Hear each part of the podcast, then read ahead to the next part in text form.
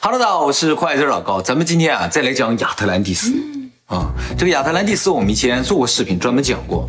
呃，但是呢，最近有一个消息，就是说亚特兰蒂斯的遗址好像真的被发现。啊，对对，听说啊。，咱们今天就讲这个事情。那么在讲今天这个话题之前啊，我们先带大家一起来回顾一下亚特兰蒂斯啊。复习一下。复习一下很重要啊。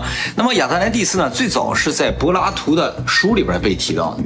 那么在柏拉图的书中记载的亚特兰蒂斯呢，是距今一万两千年的这么一个在大西洋上的大陆。啊，这个大陆上面有一个国家叫亚特兰蒂斯王国，这个国家发达到什么程度啊？很有可能比我们现在还要发达。这个亚特兰蒂斯的国王啊，叫做阿特拉斯，是海王波塞冬的儿子。那么从这个角度来说的话，亚特兰蒂斯呢是神所建立的这么一个国家，所以它才高度发达。当时地球上也有其他的一些小的国家，比如说雅典，那就是普通地球人所建立的国家，和这个神建立的国家就差距就比较大了。那后来呢，由于亚特兰蒂斯的这个腐败和暴政啊，他们就开始侵略周围的土地了。他一下子就打到了雅典这个地方。当他马上就要灭掉雅典的时候，这时候呢，发生了一个巨大的地震，引发了超大的海啸，把它一下子就拍到海底了。这个海啸呢，差点连雅典都淹没了啊！这个书中是这么记载。那么雅典人认为啊，这个亚特兰蒂斯之所以被拍到海底去了，一个原因呢，是因为雅典人的顽强抵抗感动了上天；另一个呢，就是亚特兰蒂斯人啊触怒了众神。啊，所以神要惩罚他，所以把他灭掉了。那么就这样一个故事呢，被雅典人代代相传，一直传到了柏拉图这个时代。柏拉图就把它写在书中，我们现代人才能知道这个事情啊。那么这个亚特兰蒂斯是否是一个现实存在的国家呢？一直都是有争论的。呃，有很多人认为啊，这就是杜撰出来的，就是雅典人当时。为了彰显自己是受神所保护的这么一个国家，于是呢编了一个像寓言故事一样，啊，就就假设了一个特别强大的国家，没有人战胜他，结果雅典人就抵抗住了他的进攻，所以我们雅典人是厉害。但是从这个角度来说的话，这个故事就有点奇怪，因为在这个故事记载当中，就说这个大洪水差点连雅典都淹没了。也就是说，这个大洪水并不是要保护雅典，只是雅典啊，幸好 它没有被淹没而已。所以呢，有很多人就相信亚特兰蒂斯是现实存在过的。那如果真的存在过的话，问题就来了，它究竟在哪儿呢？也就距今一万年嘛，多多少少应该能找到一点证据啊，留下点痕迹嘛，是吧？我们上期影片也提到了，说现在主要分为三派，有一派认为啊，亚特兰蒂斯是真的沉到海底了，还有一派认为呢，亚特兰蒂斯是现在在陆地上，但在哪不知道。那第三派呢是认为亚特兰蒂斯就是现在的南极，覆盖在冰层下面。好，接下来我们就要说最近最火的这个事情啊，其实呢就是最近陆地派，就是在陆地上找的这派人呢，发现了。很有可能是亚特兰蒂斯遗址的这么一个地方啊。这个地方在哪？我可以直接给你看一下，谷歌地图上是有的啊，就是这个地方。哦，这个呢是在撒哈拉沙漠里面。还是个漩涡。对，其实这个叫做撒哈拉之眼，哦，像一只眼睛一样，看不看见？上面有上眼睑、下眼睑，中间这个是瞳孔。这个撒哈拉之眼啊，如果在谷歌地图上看的都这么清晰的话，嗯，就可想它的面积是有很大的啊。嗯，它的直径啊五十公里，公里啊！对，海拔四百米高。哇，啊，那么在柏拉图的描述当中啊，这个亚特兰蒂斯的中心城市就是这样一圈一圈儿的，跟这个漩涡的感觉是一样的，所以他们说这很有可能就是亚特兰蒂斯的遗址。那这个撒哈拉之眼呢，自古就存在，但是啊，面积太大了，所以你站在地面上是看不出来它这一圈一圈的感觉的。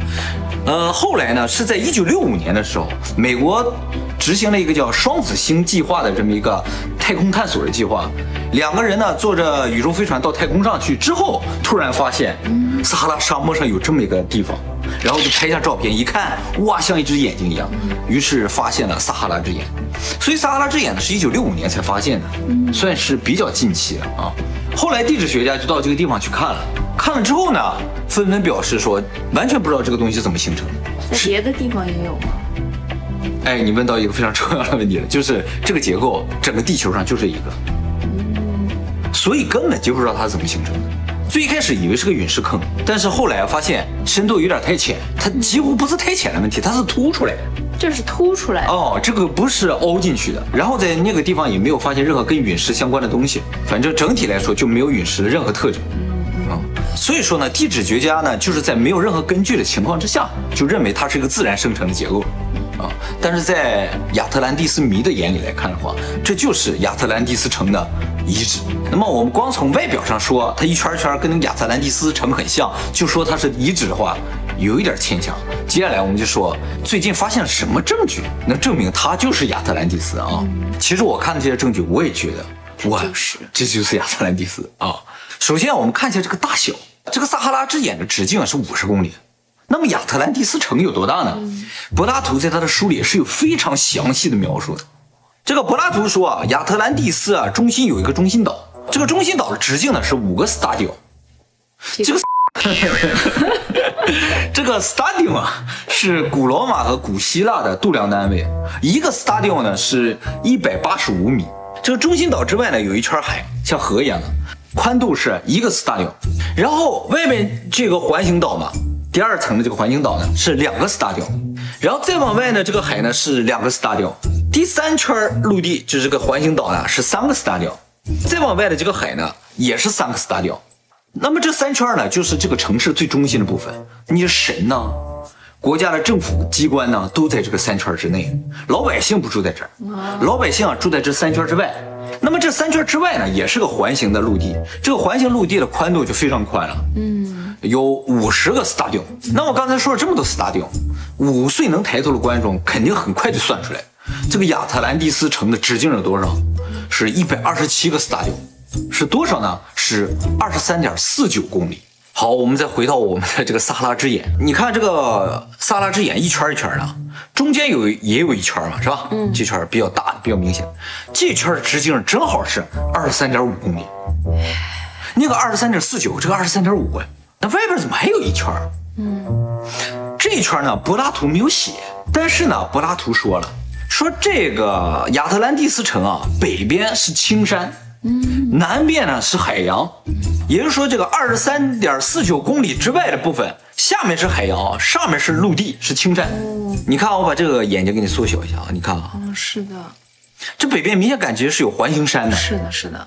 南边啊是些沙子，嗯，但是呢，这沙子一绺一绺一绺的，就像有过流水一样的感觉，很有可能一万两千年前这个地方真的是水，有可能，哎，是海洋，所以整体来说是完全对得上的。嗯嗯，我刚才说了，这个结构海拔四百多米，难道以前海面更高，现在退下去了？这是一种可能啊。那柏拉图说了，亚特兰蒂斯在什么地方呢？它在直布罗陀海峡对面一个岛旁边的一个岛。直布罗陀海峡对面那个岛就是非洲大陆。他说非洲大陆旁边还有一个岛。但其实啊，以前非洲大陆不是现在这个样子，这都是海水，所以非洲大陆可能比现在小很多。哦，所以就形成了它其实是在我们现在非洲大陆上的，只是海水多了之后呢，感觉它像一个岛一样。那位置也对了。对，所以大小和位置都是对的。哦，就这么恐怖啊。呃，我们提到亚特兰蒂斯是一个盛产金银和山铜的国家。嗯，这个山铜究竟是什么还不知道啊。这个撒哈拉之眼所在的国家叫做毛里塔尼亚。这个毛里塔尼亚呢，是非洲第二大的矿产大国，它主要产铁，当然也产金和银。嗯，世界最大的采金公司啊，都在它这采金矿。柏拉图说，山铜特别适合做武器，感觉金银不太适合做武器。所以，如果山铜是铁的话，这就对上了。亚特兰蒂斯盛产金银和铁，这个毛里塔尼亚也盛产金银和铁，那不就在一个地方？而且，这个毛里塔尼亚是一个非常穷的国家，没怎么发展过。上面住了很多原始的居民。这原始居民的传说中，他们的第一代国王叫阿特拉斯。哎，那就是有当时亚特兰蒂斯的人活下来了。他这个传说就有点像我们那个尧舜禹的感觉，说第一代啊是炎帝、黄帝之类的啊，他这第一代叫阿特拉斯，应该有人活下来，不然柏拉图为什么也知道？反正柏拉图也是道听途说的 啊，好吧，也有可能是同名同姓的人嘛。是不是？那么在柏拉图之前啊，古希腊有一位作家非常有名的，这个人呢叫做希罗多德。这个希拉多德啊，就特别喜欢到处游历，然后把自己的所见所闻都写下来。嗯，他写了本史诗巨著，叫做《历史》，帅不帅气？他在公元前四百五十年的时候画了一幅地图。嗯，这个地图在这儿。嗯，他说上面这是欧洲，下面啊这是非洲，这是利比亚。嗯嗯嗯，注意没注意到左上角这个地方？哦，他说左上角这个地方 叫阿特拉斯哎，这不很神奇吗？嗯啊，不过呢，他的这个地图呢，也是根据自己道听途说的一些事情记载下来画成的。哦，他没有去，他没有去这么多地方。他能画出来也很厉害啊。对，大概所有部分的位置都差不多，而且这个位置呢，就跟那个撒哈拉那个沙漠的位置是一样的。那么听到这儿，就所有人就可能有感觉了，这撒哈拉之眼绝对就是亚特兰蒂斯，是不是啊？去看一看呀。去看了，什么都没有。但其实这个这些证据里边有一个地方啊有问题，就是我们刚才说的那个海面上升四百米的问题啊。以我们现在这个模型啊，海面必须上升四百米。才能形成亚特兰蒂斯那么个国家啊！但是呢，我查了一下历史上海平面的高度啊，这个数据啊在这儿，底下这个轴啊是千年为单位，哇，这个十二写的这个位置呢就是一万两千年前，嗯，在一万两千年前左右的位置的时候，你会发现海平面突然上升了。也就是亚特兰蒂斯被毁灭的时候，真的有什么巨大的水出现了，水让海面急速上升了。但是呢，这幅图展示的结果呢是，距今两万两千年之前啊的海平面都比现在要低啊。也就是说，在一万两千年前，即使它一个大的上升，也比现在低八十米。嗯，那和我们预期的它必须比现在还高四百米，就相差五百米了，就反了。嗯。后来呢，也有一些地质学家到撒哈拉之眼那个地方去考察，说这个撒哈拉之眼有明显的水蚀痕迹。嗯，这个地方一定有过大量水。那现在的高度会不会由于地壳运动把它挤上去的？哎，你说到了一个非常重要的点哈，你果然五岁就能抬头。柏拉图在书中说啊，亚特兰蒂斯被一个巨浪拍到海底下去了，在这个地球上消失了嘛。嗯，这是我们后来人对他书中内容的一个诠释。换句话说，就是不是他的原话，我们理解的。他的原话是什么啊？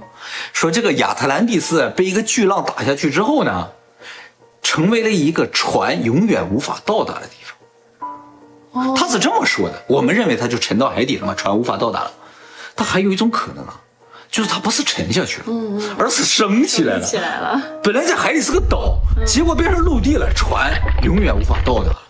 而且呢，据推测，不光是抬起来的问题，而是这个亚特兰蒂斯这个撒哈拉之眼啊，原先它真的是在大西洋海里边，被这个地震推到非洲大陆去了，然后和现在非洲大陆啊形成了一块大陆，然后还升了四百米，哎，我鸡皮疙瘩都起来了，我就想咱们这儿地震的话，要是给我升了几百米，我要 吓死了，超恐怖的是吧？啊，船到不了的地方，对。这是他的原话，很奇怪啊，这么说。对，他为什么要这么说呢？其实啊，这一个大地震啊，造成山海剧变，嗯，山变成了海，海变成了山，他也搞不清楚亚特兰蒂斯究竟去哪儿，所以就说到了一个船永远无法到达的地方。那么经过这一次的论证呢，这个亚特兰蒂斯的全貌以及它可能所在的位置啊，比以前清晰了很多。那这一次有什么新的发现吗？其实这一次最主要就是人们能够简单的通过谷歌地图知道撒哈拉之眼，它的这个中间直径有多大，一下就和这个亚特兰蒂斯的长度对上。没有谷歌地图的话，你上哪知道那撒哈拉之眼多大呀？不是，那怎么就是最近突然间确定了？啊，你就说最近几个月吧？嗯，其实不是最近几个月，这个事情啊一直在升温，但是呢，有影响力的人。说它有效果嘛，是吧？然后你没说，主要是我没说。可是找到了这个遗址，上面什么都没有，那有什么意义呢？哎，这个意义可大了。如果真的找到亚特兰蒂斯的遗址了，首先就证明柏拉图没说谎。就说这个一万两千年间存在的这高度文明真的存在的话，哇，那证明的事就多了。就说现在很多解释不了的事情，全都能解释了，神话就不再是神话，神也就真的存在。